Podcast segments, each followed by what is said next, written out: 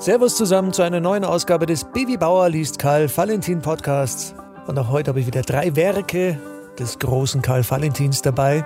Zum einen die Grammophon-Gebrauchsanweisung, dann eine Szene beim Zahnarzt und beginnen möchte ich mit dem Stück Radfahren und Ernährung aus dem Jahr 1920. Am Anfang des Textes steht noch dabei, der Vortragende erscheint auf der Bühne mit einem alten Fahrrad im Rennfahrerkostüm. Also Radfahren und Ernährung. Ja, wenn man es eigentlich richtig betrachtet, ist das Radfahren eine große Dummheit. Ja, ich zum Beispiel, ich fahre ja überhaupt nicht, aber mir hat's der Doktor angeordnet. Der hat gesagt, ich muss Bewegung haben, sonst werde ich zu fett. Ja, fett bin ich eigentlich gar nicht, ich bin nur leichtsinnig, weil wie oft bin ich schon auf Nacht ohne Glocke rausgefahren. Nicht einmal ein Licht habe ich dabei gehabt und auf Nacht fahre ich nämlich nie ohne Licht aus. Bei Tag weniger. Außerdem, es wird recht früh Nacht, wie im Winter zum Beispiel.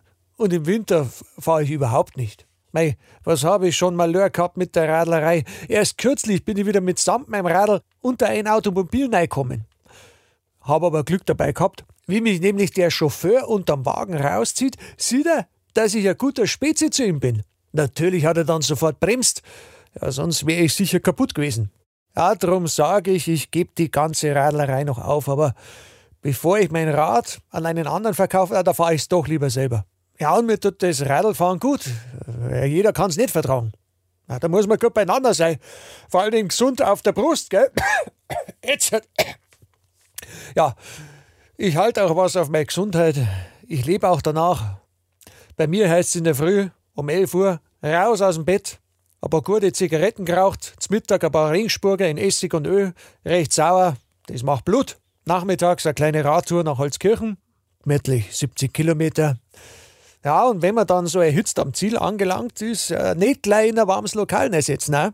Zuerst im Hausgang ein bisschen stehen bleiben, wo es recht zirkt, damit der Schweiß am Körper trocknet, wenn es einem dann zu frieren anfängt. Nicht gleich eine warme Limonade trinken, nein, eine frische Maß Bier schnell hinunterstürzen und ein Stück Brot danach essen, dann kann einem nichts passieren. Ja, nur auf diese Weise bekommt man ein kräftiges, blühendes Aussehen. Schauen Sie mich an, ich treibe das schon wochenlang. Ein paar Freunde von mir haben diesen Rat auch befolgt. Denen fehlt jetzt nichts mehr. Wissen Sie, jetzt fahre ich nur mehr zum Vergnügen. Früher war es mein Beruf. Ich war nämlich früher roter Radler. Weil ich aber einmal als roter Radler am Gründonnerstag blau gemacht habe, hat mir mein Prinzipal weiß gemacht, dass das nicht sein darf und hat mir kündigt. Ja, verunglückt bin ich auch schon. Bei meinem letzten Rennen habe ich einen Nabelbruch erlitten. Äh, äh, Gabelbruch wollte ich sagen. Seit dieser Zeit habe ich die Rennerei satt. In meinem Leben mache ich kein Radrennen mehr mit.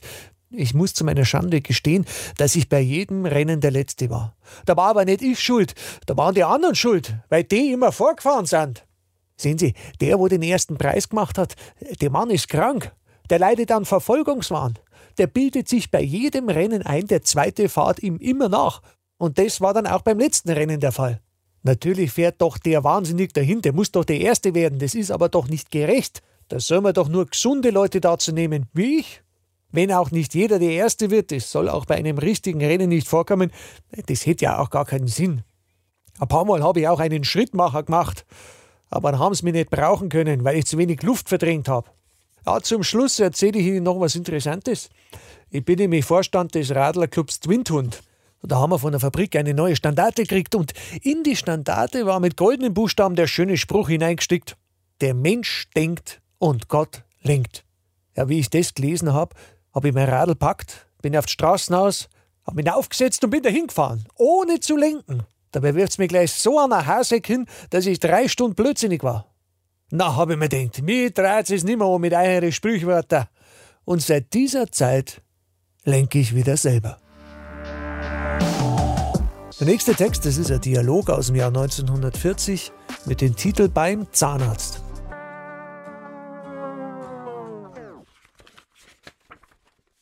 Der nächste bitte. Ja, grüß Gott, Herr Doktor. Was haben Sie für Schmerzen?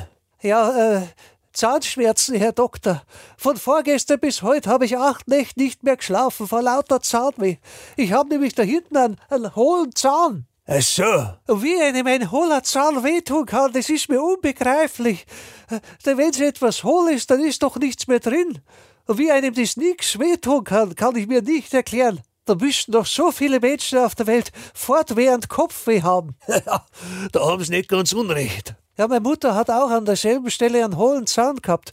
Meinen Sie, Herr Doktor, dass ich vielleicht den hohlen Zahn von meiner Mutter geerbt habe? Ja, das weiß ich nicht, denn ich habe Ihre Mutter nicht gekannt. So, nehmen Sie bitte in diesem Sessel Ihr Platz. Ich bin so frei. Nein, nein, nein, nein, keine Angst, Sie zittern ja wie ein Zitterspieler. So, nun machen Sie mal den Mund recht schön auf und lassen Sie mir einmal den hohlen Zahn sehen. Ja, Herr Doktor, Sie sind neugierig. Als Zahndoktor werden Sie doch schon einmal einen hohlen Zahn gesehen haben, oder? Ja, mein Lieber, ich muss doch den Zahn zuerst sehen, sonst kann ich doch denselben nicht ziehen. Ja, das Reißen ist halt so ein furchtbarer Schmerz. Das kann man ja kaum aushalten. Wissen Sie, Herr Doktor, wenn ich mir ein verrenktes Knie wieder einrenken lasse, das ist auch ein furchtbarer Schmerz, aber da kann ich mir vor Schmerz die Zähne zusammenbeißen. Und das kann ich beim Zahnreißen nicht machen, weil sie sonst mit der Zange nicht reinkommen. Also, also, jetzt machen Sie keine Geschichten und machen Sie den Mund auf. Sie werden gar nichts spüren. Ich ziehe Ihnen den Zahn mit Lachgas. Ja, um Gottes Willen, das geht bei mir noch nicht. Ich darf noch nicht lachen. Mir ist vor vier Wochen bei Tante gestorben. Ich hab noch Trauer. Also, aber ich, ich sehe eben, den Zahn brauchen wir überhaupt noch gar nicht ziehen. Den kann ich Ihnen noch plombieren. Ich, ich bohr Ihnen den Zahn jetzt aus. Halt, halt! Was brauchen Sie denn da noch ausbohren? Der ist ja schon hohl. Nein, nein, ich muss ihn ganz hohl machen und dann muss ich Ihnen den Nerv töten. Hey, hey, Herr Doktor, Herr Doktor, denken Sie an das fünfte Gebot. Du sollst nicht töten. Ich muss den Nerv töten und dann mache ich Ihnen eine Zementplombe rein. Eine Zementplombe? Ist die teuer? Ja, eine Zementplombe kostet ja, sieben Mark. Ja, sieben Mark? Ja, das ist mir viel zu teuer. Ja, wie viel Zement brauchen Sie denn dazu? Ja, ganz wenig, vielleicht eine kleine Messerspitze voll. Ein Messerspitz voll Zement? Und das kostet sieben Mark? Das macht mir mein Hausmaurer daheim um ein Maß Bier. Also, mein lieber Mann, Sie sind ein schwieriger Patient.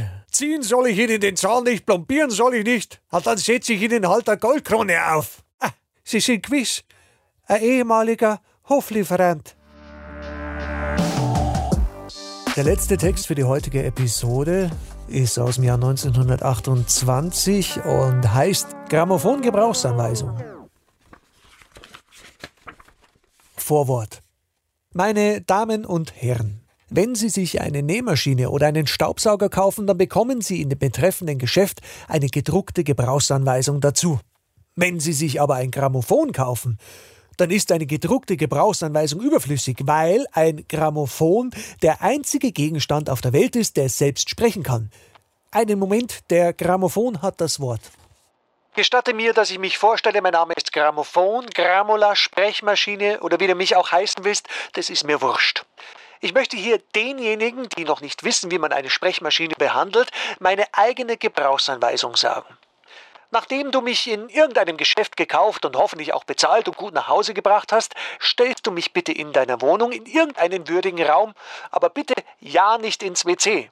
Nachdem ich aus Holz bin, darfst du mich begreiflicherweise nicht neben einem heißen Ofen stellen, da sonst mein ganzer Körper aus dem Leim geht. Wenn du mich zu hören wünschst, dann stecke mir die Kurbel in das Loch, welches sich bei mir an der Rückwand befindet, und ziehst mich damit auf.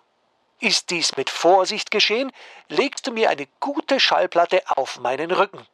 Über dem Drehteller an einem beweglichen Arm befindet sich die Membrane. Diese Membrane besteht aus M-E-M-B-R-A-N-E. -E. In dieselbe steckst du mir eine Grammophonnadel, aber bitte ja keine gebrauchte oder gar einen verrosteten Nagel, sondern stets eine neue Nadel. Dann lässt du das Werk anlaufen und setzt die Membrane sanft auf die Schallplatte und zwar am äußeren Rand, ja nicht in die Mitte, sonst würde ich von hinten anfangen. Sobald nun die Platte spielt, brauchst du nichts mehr zu tun, als zu horchen und zwar so lange, bis du nichts mehr hörst. Hörst du also nichts mehr, kannst du zwar trotzdem weiter horchen, solange du willst. Aber wie gesagt, es ist sinnlos. Weil wir gerade vom Horchen sprechen, will ich dir einen guten Rat geben. Horche nur am Grammophon, niemals an der Wand. Das alte Sprichwort heißt, der Horcher an der Wand hört seine eigene Schand. Aber der Horcher am Grammophon hört meinen schönen Ton. Lieber Grammophonbesitzer, es freut mich riesig, wenn ich bei dir gut aufgehoben bin. Behandle mich also gut, gib mir zur richtigen Zeit meine Nahrung, welche aus feinem Maschinenöl besteht, und solltest du meiner einmal überdrüssig werden, dann verkaufe mich an irgendeinen anderen, an einen Grammophon liebenden Menschen. Nur wirf mich nicht in eine Speicherecke. Sei mir aber zum Schluss noch ein wenig dankbar, dass ich dir durch mein Können manche langweilige Stunde in deinem Leben verscheucht habe. Aber Undank ist der Welt Lohn, dereinst würde es mir bei dir genauso gehen, wie es so vielen meiner Grammophonkollegen schon ergangen ist. Auch mich wird einst bei dir der Gerichtsvollzieher holen. Das war die zweite Episode des Babybauer liest Karl Valentin Podcast. Schön, dass ihr bis zum Schluss dabei geblieben seid.